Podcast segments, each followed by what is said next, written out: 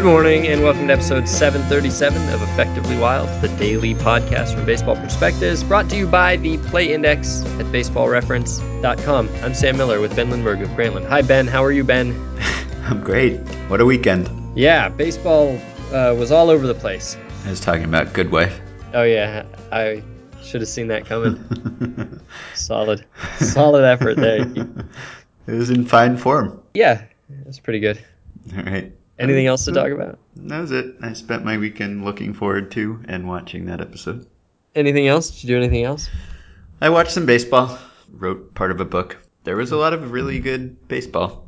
It was a surprisingly good weekend because nothing actually changed, really. If you had ended the season on Friday or ended the season a week before Friday, I think the, the playoff teams would all be the same.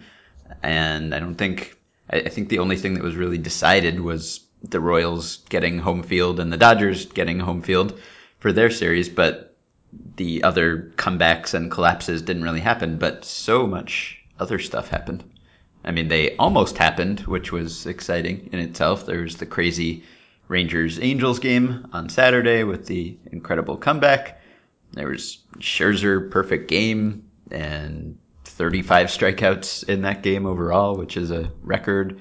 And there was Ichiro pitching, and there was Chris Sale throwing a 50 mile per hour pitch, and Kershaw getting the 300 strikeouts, and just tons of stuff. Yeah, I didn't see the Chris Sale one. Send it to me. Uh, I'll try. Yeah, he threw a 97 mile per hour fastball, and then he followed that with a 50 mile per hour eephus sort of thing and then he went back to the slider. And poor James McCann ended up striking out. It was really not a fair fight. But how did you? How do you? Uh, how do you like the Sunday thing where the, all the games at the same time? I liked it. It was good. I had not even a second screen experience. I had a third screen experience going on. I had the the Rangers game on the TV and the Astros game on a tablet, and then my laptop too. So I was in my little command center. Well, that is that is that is just awful. That is horrible. That is shameful. Chris Sale's pitch. what is this even trying to be? I mean, there's no there's no skill here. There's zero there's zero actual effort at doing this right. I mean, this is this looks like it occurred to him mid windup. Yeah, it was the uh, last weekend of the season. Team is out of it. Did he only throw the one? I think he only threw the one, yeah. And then he threw a he threw a slider after that, which to I think James to James, James McCann. Got to dig deep against James McCann. yeah, but I enjoyed it. There's no smile. There's nothing. No. There's no acknowledgement by anybody on the field. I think right. he did address it in a press conference after the game, which I didn't listen to. Yeah, that was that was strange.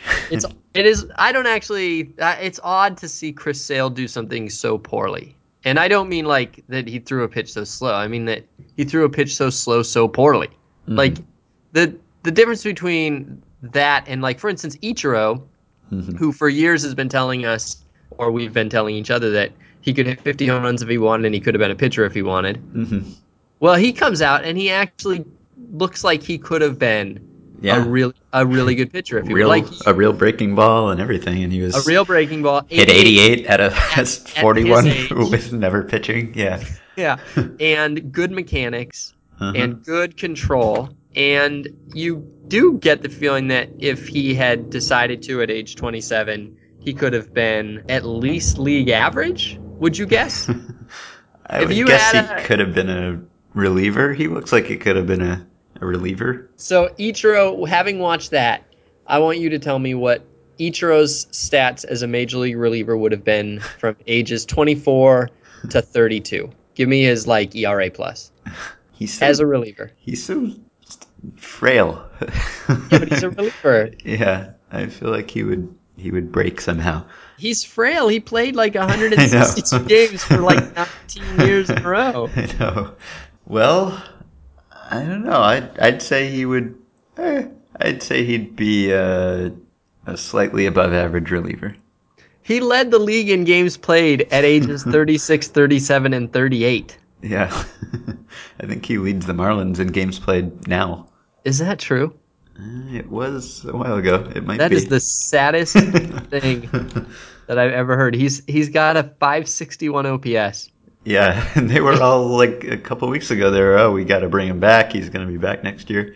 He's uh, minus 1.2 WAR, and he got more games played. He does. He, else. he leads the Marlins in games played, 153. He does not lead in plate appearances, but he does lead in games played. That is the most damning fun fact that I've ever heard. That is amazing. That is an amazing one. Yeah. So what I was saying is that Ichiro is a guy that we not only was an all-time great player, but was an all-time fun player and seemed to always be good at everything. And Chris Sale is not only an all-time great pitcher, but an all-time fun pitcher and seems to be great at everything. And then all of a sudden he comes out with his like Johnny Cueto impression and it's total garbage and the whole thing falls apart. hmm yeah. and yet it worked. It's like remember that ad for uh, Nike where Tiger Woods is uh, like juggling the ball on his pitching wedge. Yeah. It'd be like that if the whole thing were Tiger Woods doing it twice and then going ah and then hang on I can do it hang on and then does it and it's like a two minute commercial of him going hang on no seriously I did this earlier I got like I got like nine earlier today Were you at the Pacifics game, the San Rafael Pacifics game this year, where the the soccer soccer juggler girl has like was the great. she was pretty good. I, it, she didn't look like world record material, which she was advertised billed as, but I I accept that she is when she's not performing at Albert So Park. Ben, Ben is talking about a girl who was probably about 10 who came out to uh, juggle a soccer ball, like, you know, with her feet, kick Mm-hmm. juggle, whatever you call that. She was, yeah, she was billed as the world record holder, which I'm assuming there's some, not, not to be disrespectful, I'm assuming there's a qualifier left out just because there aren't many world records that everybody can, can get and that uh, a 10 year old girl has. For her age Uh, group, you mean? Yeah, like I'm I'm saying a 10 year old I mean, you wouldn't expect a 10 year old to be better than a grown up. Like that's all. Like nothing no no insult there. Mm-hmm. Sure. You just don't expect a grown up Kids are bad uh, a at things. 10-year-old Right. they're they're still learning is the pro- I think the appropriate way to say it. They're still learning. Okay. Uh, still mastering the craft. She used to be a juggler, but now she's a pitcher, kind of a thing. And so, anyway, I'm guessing that she's for her age group. But anyway, she had uh, juggled like 5,000 plus times at some point, I think. hmm And so she came out to juggle for the crowd, and she was raising money for a charity, which is uh, another thing that's great. And um, she, I Ben's bad mouthing her. I thought she was great. I, she juggled a couple hundred times, and in front of everybody. Think it was that high? I don't know. I I, didn't have a counter going, but I was expecting the game to be delayed because she she would never stop and we would be there for hours, and it wasn't. She fit into a, a between innings break. as I recall, it was around a 100 Uh-huh. that she that she got, and it might have been with a margin of error of like maybe 20 on the low side. It could have been as low as 80, and I think it could have been as high as like 250. My memory's not great, but I think what you're mainly reacting to is that the form is not what I was expecting from a graceful juggler. Like it, turns out that probably anybody who juggles a soccer ball knows this. You keep your leg real stiff. And so she was sort of, it was like she was doing something with chopsticks, and you know her legs were the chopsticks. They were perfectly straight, and she was just sort of going like I'm doing it with my arms. She was, you know, like doing sort of robot movements, just bop, bop, bop, bop, and uh, it didn't look like somebody who was insanely in control. But in fact, that's probably how you do it. And Yeah. so I remember at first thinking, oh, just that, huh? She's just doing that. Like it doesn't look athletic. And then she was in she but it turns out she was in great control and I I completely buy her as the world record holder. Ben Yeah. does, but I've never seen anyone better at it. Ben Ben was just jealous of her calves. I think I'm just not impressed by the whole art form. Like there's a whole bunch of videos of the record being set, but they don't just tell you. Oh, by the way, Ben, Hmm. what I did find out is that there's actually a name for this other than juggling. What's that? Keepy Uppy. there's, a, there's a Wikipedia page for Keepy Uppy. Huh? Maybe it You- is only done by ten year olds. Maybe that's why it's called that. Keepy Uppy, or kick ups, is the skill of juggling with an association football using feet football ball, by the way, an association football ball. they don't just call it a football. Using feet, lower legs, knees, chest, shoulders, and head without allowing the ball to hit your ground. Uh, an incomplete list of keepy uppy performances. a 25 year old kept a regulation football aloft for 26 hours. Wow. Yeah, see, that's so impressive. That's the that's kind of thing I wanted to see. The fastest marathon while doing keepy uppy, seven hours, 18 minutes. That's not that great. While bouncing the ball the entire way. Dan Magness uh, holds the longest distance while doing keepy uppy. Managed to go 36 miles without letting the ball touch the ground. Longest keepy uppy while on one's back, 21 minutes. Bicycle Just I'm keepy reading all of them mostly to say keepy uppy. Yeah. Uh, and uh, the most touches in 60 seconds. That's not that great. Eh, they don't. There's no number. So I guess keepy uppy. This th- I, now I'm gonna call fraud on this whole thing because most of these records seem to be time, not number of touches. And so they they advertised her as 5,000 whatever touches, but that doesn't seem to be the officially sanctioned way of setting a record. yeah, I knew there was something fishy. She was pretty good though. She's better than you are. Better than me. What were we talking about? The weekend. Baseball. Mm-hmm. There was right. an interesting Mark Buehrle game. That was, that was weird. Very, That was very interesting. very weird. Yeah. So he he started on one day's rest, which I, is not quite as unusual as I thought it would be. I asked ESPN Stats and Info about that because I was wondering if this is something that had been decades or something, but it hasn't actually been that long. It was 2012. Zack Greinke did it, and C.J. Wilson did it, and both times there were strange circumstances. There was like a rain delayed game, or there was a, I think Greinke got ejected after four pitches in a game, so he came back the next day. He actually pitched in three consecutive games if you count All Star break or something. So this was a strange circumstance too, but Buehrle actually had thrown a start in the previous game, which is different. And then he came out and you'd think he was a lock for two innings. And not only could he not get two innings, he got two outs and gave up eight unearned runs. And Lowered was- his lowered his career ERA. yeah. So that was sad because I like the Buehrle streak a lot. And I wish he'd gotten to 15 seasons. And if that's how he goes out, sort of sorry that's how he goes out. Were they? They were playing for something too, right? Yeah, home field. Home field, and not just home field, but I mean the wild to face the wild card. They were playing to face the wild card opponent. If they had won and the Royals had lost, I believe they would have won the right to face the wild card team, which is, Ah. as we've talked about, a very much not insignificant advantage, or at least in theory. Yeah. So that was a nice gesture, I suppose. Well, I don't think they expected him to give up eight runs. No. no. So that's too Uh, bad. yeah. Anything else fun? Torii Hunter guaranteed a 2016 Twins World Series title. So Guaranteed it. Wow. he promised it. So His he word, man's word is his bond. Spoiled the whole next season. Now we have nothing to look forward to. Thanks, Torii. What exactly did he say? He hasn't even decided on playing in 2016. No, he might not be there. he didn't guarantee that.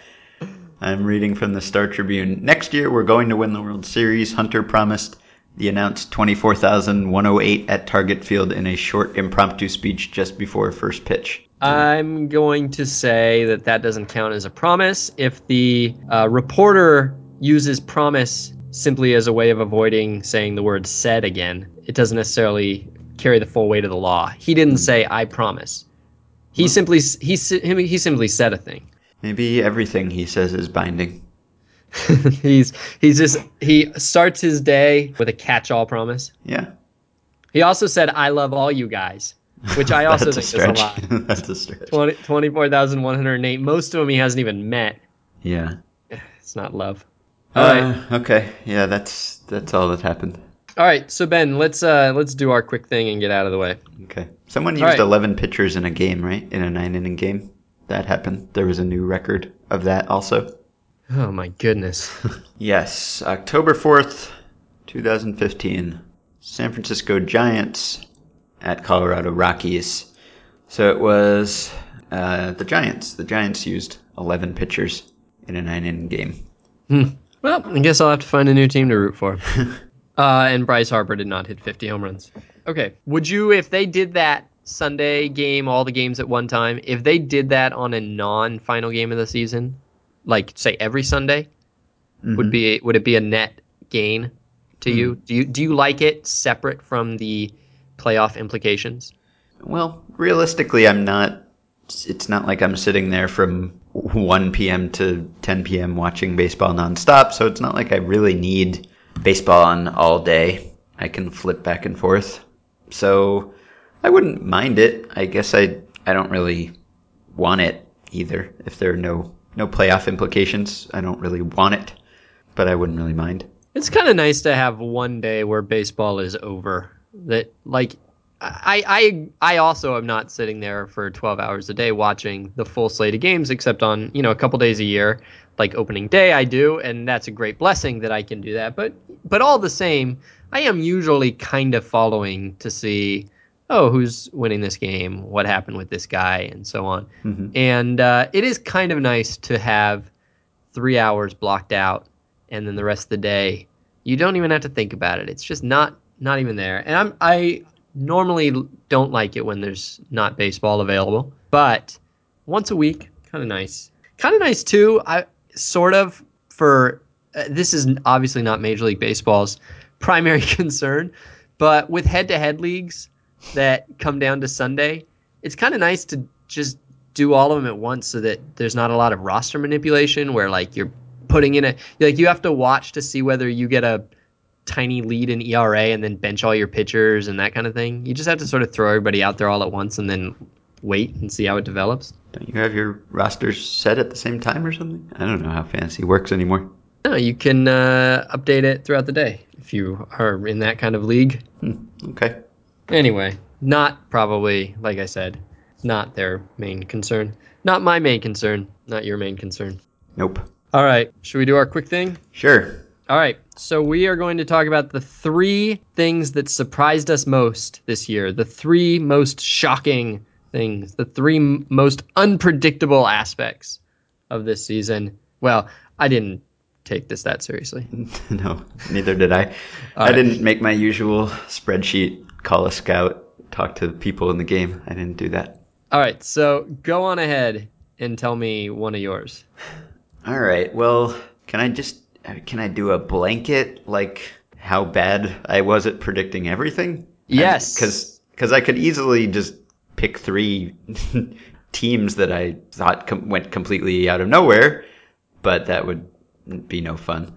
So I don't know what the like. I could just take the American League as as a as a whole. The entire league is unpredictable. Is strange. The Angels didn't end up making the playoffs, so none of my American League playoff picks made the playoffs. Grant Brisbee wrote a thing about why we were all so bad at projections this this year uh, last week, and he started his article by reversing his preseason projections, and they looked pretty good. And uh-huh. he pretended that they were his actual projections for a moment, and then he revealed the truth. And that would work for me too, I think, very well if you just reversed everything I picked. So I don't even know what the strangest one is. If I if I had to pick one, I guess it would be the. See, I don't even know if it would be the Nationals because they won 83 games. They didn't completely collapse, and I didn't think they were going to win 105 or anything. So, but maybe the Nationals, but maybe the Red Sox. They kind Well, of the- they With the Nationals, you can you can all you can do this sort of game. You can cherry pick this game however you want. But with the Nationals, imagine also that I told you at the beginning of the year Yeah. that Bryce Harper was going to be the MVP. Yeah. And that Max Scherzer was going to come within what a throwing error and what was the other one? Hit by hit pitch, by pitch. Yeah, of two perfect games. yeah. And that he was going to strike out 10 batters per walk or whatever he did. And that the rest of the division was going to be atrocious. the worst division yeah the worst division in baseball by far and the mets would have you know a losing record against every other team in baseball yeah. Yeah, so that I mean, I think they were my World Series pick. They were almost literally everyone's World Series pick. So so maybe if I have to pick one, just the Nationals, although I kind of like just the American League as an entity. i don't know any way of figuring this out because you can't possibly figure it out But I'd be interested if if I had access to God's brain or some sort of alternate universe machine uh, to see who which players in history have cost themselves the most in their walk year like what they would have gotten if they'd hit free agency one year earlier versus what they actually got. Mm-hmm. And injuries would probably, like, somebody surely went from a big free agent contract to being out of the game because he got, you know, hit in the knee or something. But as far as performance, Ian Desmond and Doug Fister both have to be up there, right? Yeah, probably. Like, Doug, what does Doug Fister get last year as a free agent? Well, he'd shown some signs of decline last year, right? Or he oh, was on the DL for a while, and he, yeah. So he, he he, he was he only made 25 starts, and his strikeout rate went down, mm-hmm. and and he finished eighth in Cy Young voting and had a 2.41 ERA. yeah, right. He's yeah, you know, I mean, he was crafty veteran who was getting credit for outperforming his FIP and he was like make like saying something bad about Doug Fister was like saying something bad about the Royals. It was just like okay, fun guy. yeah. And now he's like he's like a non-tender candidate. yeah. Oh well, if he were if he were eh, under contract, yeah. Yeah, yeah. But he's yeah, he finished the year in the bullpen. He, you know, had a below average ERA. Even with that, I don't know what Doug Fister gets now, but what would he have gotten a year ago? Like my guess is that he'd get close to what James Shields got because I think that what James Shields got was lower than what I would have expected James Shields to get. Like I, I think probably James Shields mismanaged it a little bit, but mm-hmm. Fister, he was 30 years old coming off his age 30 season. 4 and 80 doesn't seem unreasonable for a guy who in the previous three seasons had three, four, and five wins above replacement. Yeah, I mean, if I guess if Rick Porcello could get the deal he got, then Doug Fister could get that deal too. But there were some red flags, and there was Dombrowski trading him, and there was maybe the fact that he was sort of underrated even when he was really good. So eh, I would say he gets under the Shields contract, but many, many millions more than he gets now. And then Ian Desmond turned down 107 million in the two off seasons ago. Yeah. And I don't know what he could have gotten last year, but he was coming off of a no, four win season and was entering his age 29 season as one of the best shortstops in the game 24 homers, 24 steals. And so 107 certainly seems maybe, if anything, low for what he would have gotten. Mm-hmm. And I don't know what he gets now. What do you think he gets yeah, there, there was a passage in one of those recent Matt Williams takedowns in the Washington Post about Desmond talking to Randy Knorr, the Nationals bench coach, and asking him if he had screwed up by not taking that extension, which uh, I think probably in retrospect he has. So I mean, he's screwed up. Like objectively speaking, he will make less money now because of that. But that's not the same as saying he's screwed up necessarily. Right. Or maybe it is. I don't know. Maybe it is the same as saying he's screwed up. But regardless, if that's what he's asking, yeah, he he cost himself money. Mm-hmm. Yeah. So what are you asking? What he makes now? Yeah. What'll he get as a free agent this year? Well, he's how old is he? Thirty. Yeah, he's thirty, and he's only coming off one disaster year. It's um, also a it's also a four year trend line mm-hmm. as far as his offensive numbers go. And oh, he got his fielding back up to above average by the end of the year. Impressive. Because mm-hmm. he had uh, all those problems early. Yeah. So uh, I don't know. Contract destination is the worst.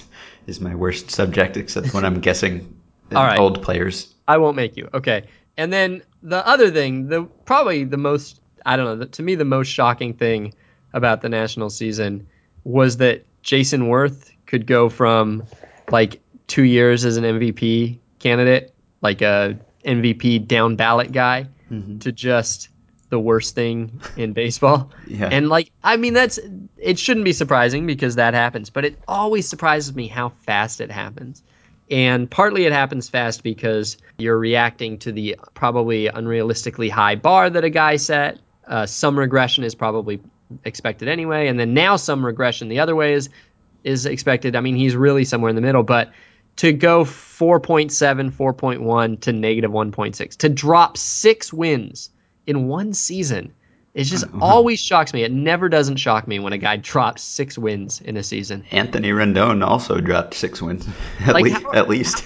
How are you supposed to do baseball if this is part of it? Like, what does a GM do? Like, there's no team in baseball that wouldn't have gladly had Jayson Werth as their opening day out corner outfielder making, you know, $15 million or something like that, something slightly less than he's getting. Like, every team in baseball would have taken that. The Rays would have spent 15 million to get Jayson Werth. And then he just is that bad. Like, he's the worst. He's one of the five worst players in baseball, you know, in total. It's crazy. hmm I mean, at least like, well, yeah, Rendon. Yeah, I guess I didn't realize how bad Rendon was. I just thought of Rendon as being absent for the first half, but yeah, I didn't realize how Yeah, not well- so good he was. Both of those guys were hurt and came back, and maybe they weren't fully healthy. It's not that they were terrible with no explanation of their being terrible, which is always the most confusing kind. But but yeah. Yeah, was- but well, Rendon was hurt and then came back, and it was all after the injury. Werth was not hurt until I don't know what he was going through in the first month and a half. Maybe he was hobbled, but it, his his worst the worst part of his season was actually before he ever went on the DL.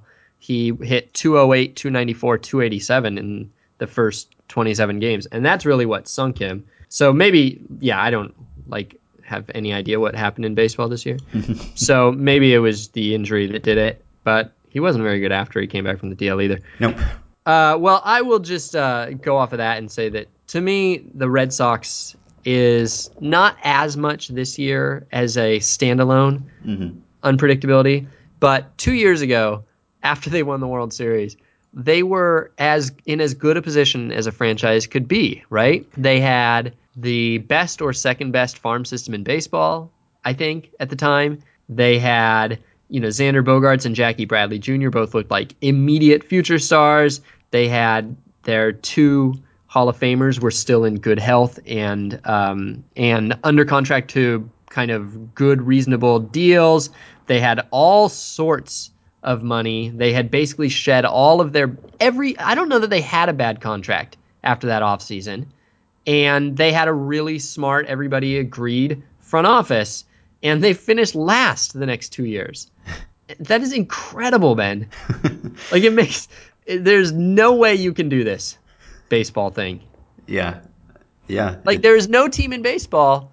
I don't. I, I think we actually talked about this around then, uh, not about the Red Sox specifically, but about which team we would choose if we could choose a team. But like you could make a case for the Dodgers because they had infinite uh, resources, and you could make a case for the Red Sox, and maybe you could make a case for the Cardinals, and then tho- those were like the three teams, and and the Red Sox have finished last twice. That's amazing. Yeah, they very convincingly finished last.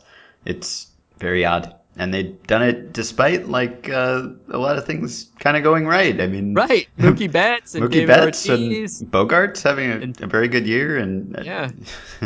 yeah. I mean, they've So- they've made it more respectable in September. In the last couple of months, they've played pretty well, but but yeah, it's it's baffling. So they had that that strategy of going with five number three starters, basically. hmm And there were a lot of people who thought who looked at that rotation and said that's a bad pitching staff. There's no ace. And then there were some people who looked at it and said, "Eh, well, it's not a great rotation, but there's not as you know they they put together what they could. They didn't put a ton of resources into it, and those guys are all pretty good. There's some good arms there. Yeah. Uh, and they so could trade for someone. Lots of you know Cueto and Hamels. Those guys will go somewhere. They could pick one of them up if they need to. So Porcello ends up with an 87 ERA plus. That's worse than you would have projected. But he was kind of he was also kind of Porcello like. Like most of his stats were pretty consistent. He gave up a lot of home runs. And it's not like he'd ever had good ERAs. Like that was the whole point of Porcello is he had one good ERA in the previous 5 years and he was entirely a a FIP projection machine, right? Mm. And so he had a again, he had a worse ERA than his FIP, but he also didn't have a great FIP. I guess what I'm saying is that Porcello being as Porcello was, kind of predictable. You can't really give the Red Sox a pass on that. Joe Kelly finishes with a 89 ERA plus. His career wa- is 103. Uh, but the year before, he was 92. So, not that shocking. Kind of within Joe Kelly range. He added some strikeouts, gave up a couple extra home runs, and ERA worse than FIP. The Justin Masterson total disaster doesn't make it through the season. Clay Buchholz, really pretty good, and then hurt. Can't claim to be surprised at all by that. That's exactly what happens with Clay Buchholz. If anything, the Red Sox front office probably got more than you could have counted on from Buchholz. And then Wade Miley was basically a league average pitcher. So the rotation was I don't know if that's to say that it's not to blame or it was to blame. It was basically what we thought it would be. Mm-hmm. And they had a bad rotation. Well, if they had, I mean, they, they finished only six games under 500. If they had gotten anything from Hanley Ramirez and Pablo Sandoval, I mean, Pablo Sandoval was like literally the worst player in baseball. I mean, yeah. just the worst. And Hanley Ramirez was pretty close to the worst. And if those guys had been, you know, instead of negative whatever WAR they were worth, if they had been whatever they were projected to be, which I think was, you know, decent, like maybe five wins or something with the two of them put together. I, I didn't think those were brilliant budget deals or anything. I didn't think they were steals, but nobody ki- nobody was killing those deals though at the time there were people. I mean, there were people who didn't think highly of them, and I don't know. I remember Jonah writing something fairly negative about it for Grantland, based on those guys and their personalities and their aging and and various things. But yeah, I don't think anyone put it on like the the worst deals of the winter. It wasn't like you know, it wasn't like a face palm sort of deal. I didn't think, at least at the time. I thought, you know, whatever they, they probably won't age all that well, but they're decent. They'll make them better now. And I mean, anyone who didn't like the deals would have thought that they would make the team better now. Yeah. So mm no one really called this exactly. So, I mean, if those guys had done anything, then the Red Sox might have contended even with their other problems. Yeah, that's uh, kind of what I mean by no one was killing them. I mean, it, those were deals that uh, like I wrote about how uh, out of character they were and how they went against a lot of the things that the Red Sox had been saying they were aspiring to do, and specifically they went against the things that they did leading up to 2013 and that everybody gave so much credit for. Uh, but ultimately, it, uh, they also were, if anything, they seemed to be slight overpays, a little bit on the back end. They were somewhat odd fits, and they were the actions of a team that didn't have a lot of other places to spend copious resources and they seem to at least at the very least with certainty with with pretty much near 100% certainty make the Red Sox better right now and that of course isn't what happened. I mean, what what are the Red Sox this year if those guys had been league average players, which would have been a very conservative estimate. So well, like if they had just signed, if they had gotten Chase Headley instead of Sandoval for a third of the money, and if they or half the money or whatever, and if they had not even gotten Ramirez but just gone with you know one of their nine outfielders, yeah, right, yeah, they're you know 500 team and they've got an extra 30 million, and maybe they use that 30 million and get Max Scherzer instead of uh, who would they have not gotten? Maybe they would have punted Masterson immediately, or maybe they wouldn't have gotten Wade Miley. Yeah, I well, I never liked the Masterson deal. That was I put that as my worst deal of the offseason or something Wait, when I was oh, writing stuff. They, but did they resign? I, they traded for him, right? Oh no, they re-signed him. That's yeah. right. The Cardinals traded for him. Yeah. Okay. Yes. So if you replace in a, if you can do this, if you can just be a totally omniscient past mm-hmm. uh, looking person, and they get Scherzer instead of uh, Masterson, then yeah, now they're a 500. Now they're. Um, I mean, those guys were like negative four WAR. like, right now, now they're like an 88 win team, and they're yeah the deadline. Right. So yeah. they're they're like a possibly a playoff team. They're maybe so a wild card team. It could have happened. They could have done it. Yeah. They could have won this thing. They and, could have done it with the rotation that they had, even if they so had it, not had their huge signings go awry. Yeah. All right.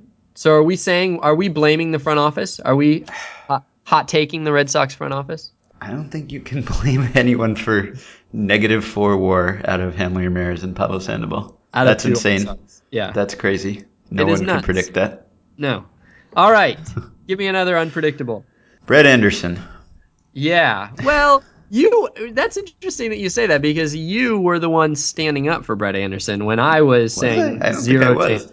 I, You pointed out you pointed out the uh, the optimistic way of looking at it was that uh, his recent couple of injuries had been sort of things like a thumb or like a rib cage or something like that. Things that like he had not. It's not like he was he was um, Ryan Madson go, coming off of back to back Tommy Johns. Could put Ryan Madson. okay, I'm switching my answer to Ryan Madson. Ryan. Madson. yeah, he didn't have. You know, he wasn't. He didn't have a bad shoulder all 2014. He was. He had become a caricature of a injured guy's stat sheet. But uh, if you were going to take his innings totals for the previous four years and assign injuries to them, he had kind of close to the best case injuries for that stat sheet. Now, that said, in four years, he had thrown 200 innings Yeah. and was expected to pitch in all four of them. It's not like in any of them he was out for the year. And then he just doesn't miss a he never misses a start for the Dodgers. They 31 starts. they treated him fairly gently, but I I mean I I mentioned this very early like in the first or second start of the year or no, it was in spring training. I saw him in spring training and he had to cover the bag on a ground ball to first. And like just seeing him cover the bag, I was like, there it is. He's done. Yeah. I think I saw a grimace, and uh, I saw him slide for a ball at one point, and I thought, oh, he's done. Broke his wrist, Yeah. and he just kept going. He was unbreakable. hmm Yeah. He what? He probably finished. What is he top forty innings in baseball this year? Probably. 180 and a third. Uh, yeah, he might be. Iron Man, workhorse. Yeah. So, they should start him on two days rest in the postseason. never saw that coming. no, I didn't either. I uh, I didn't either. He finished fifty fourth in innings, Okay. ahead of famously durable Carlos Martinez by one inning. Uh huh. Wow. Did you know that uh, Ubaldo Jimenez pitched okay this year? Yeah, I wrote about That's- him once. Not one of mine, but didn't didn't see that coming. Yeah, he pitched really well and then horrendously and then well it, the typical Ubaldo. Yeah, interesting. All right, mine is sort of a softball for you, but I'm maybe you're gonna get to him actually. But mine is Francisco Cervelli, mm. MVP candidate. Yeah. Like, I if you, I mean, he's not. He's he won't get probably. He might get a down ballot or two as a catcher on a pennant winning team with good offense, but he is basically what people think Yadier Molina is at this point. Mm-hmm. He he is a very good hitter who had a 370 on base percentage, who is one of the truly best framers in the game, Mhm. and uh, he uh, he's no he he's like making like six hundred thousand dollars or something. Yeah. And I guess this isn't, it shouldn't be like totally shocking to me because he was a good hitter last year with the Yankees, but it was a small sample and I didn't take it seriously. And the year before was even smaller and I didn't take it seriously. And there was just nothing about Francisco Cervelli that ever promised a breakout. And so when he had these sort of small breakouts and small samples in years where he was mostly injured or inactive, you didn't think, oh, well, now we're seeing it. Now it's here. You just thought, guy who was never really anything, never much of a prospect, never much of a hitter, never much of, you know, anything, right? Like, Mhm. you, you didn't see this coming, did you? Like, you're, you've got to be his biggest fan and you didn't see this coming. Not the hitting part. Definitely not the hitting part. Right. All the other stuff you, was why he gets signed. He gets signed despite not being able to hit. But in fact, if you look at it, he's now got in his last 700 plate appearances, uh, he's got a 294, 370, 416 line, Yeah. which is a 786 OPS. And I'm just gonna do a quick play index and see where he ranks among catchers over the last three years as a hitter. I bet he's top five. He might be top three. Yeah. If, Uh, if you set the minimum that low, I would think probably. So I'm going to set the minimum at 650 plate appearances, sorting by uh, OPS plus. And all right, moment of truth. Francisco Cervelli, last three years, second best hitting catcher in baseball. wow. yeah,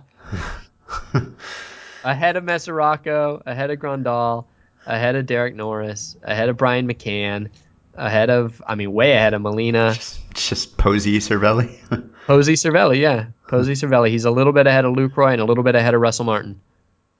Third, I mean, didn't didn't that's a, that's surprising, Ben. That's, that's pretty surprising, yeah.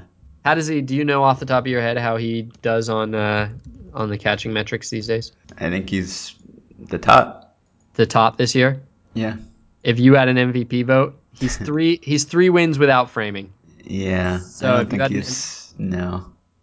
No, You're not- He's not quite not at that level. You're not putting him on your ballot. So BP has him as third best in like 16 runs. So I don't. I don't think Yeah. so. Not quite there, huh? No. All right. Well, worse players than him will get votes. Yeah, that's probably true. That's definitely true. Mhm. Uh, all right. Go ahead.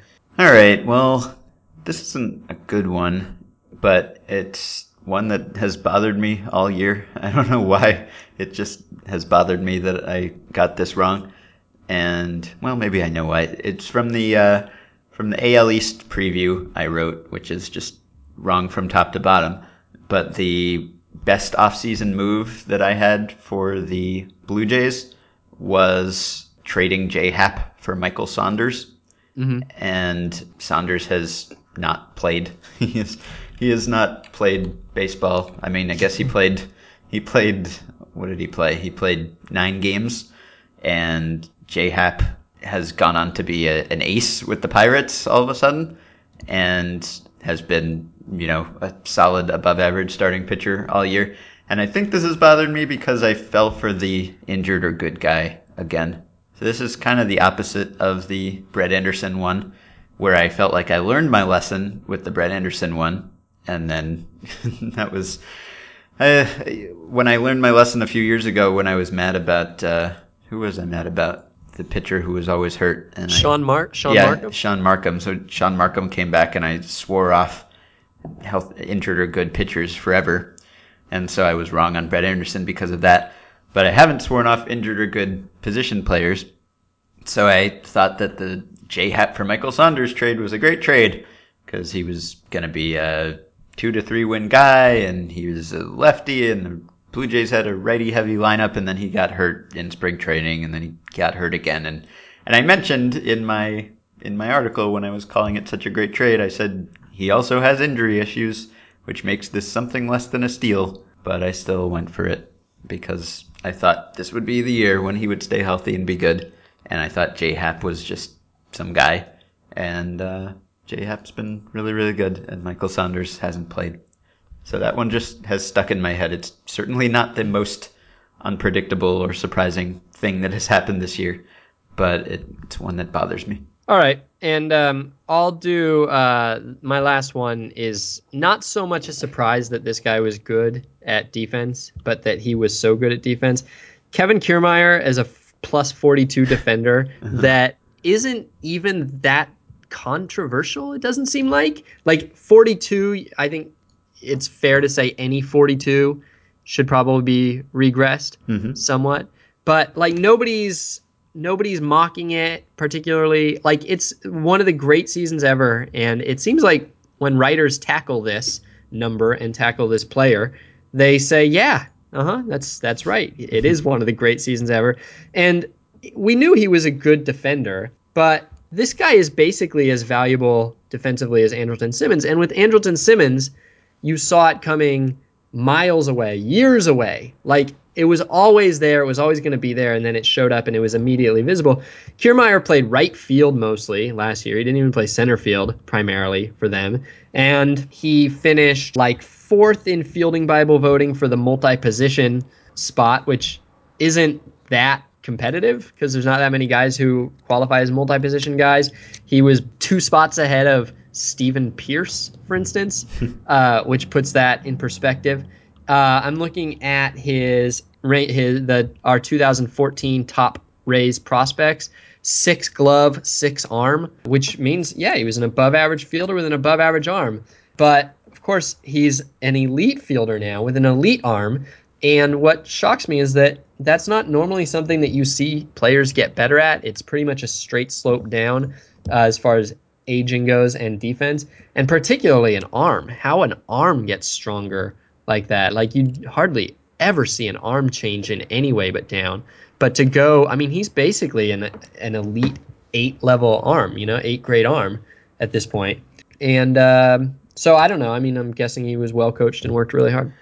Yeah, he's like Juan Lagares the last couple of years, where he was like a plus 30 both of those years, and no one saw him coming.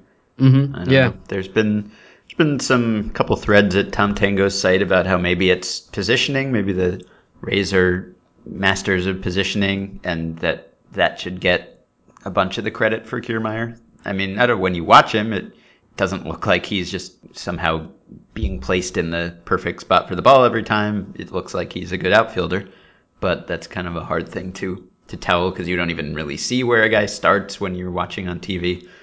So there's some speculation that maybe some of that credit should be going to the Rays coaches or analysts or whoever, but but yeah, clearly he's he's very good. All right, that's all. Okay, we could probably do 10 without We could- even breaking a sweat, but We could every page I opened, uh, I saw five more. yeah.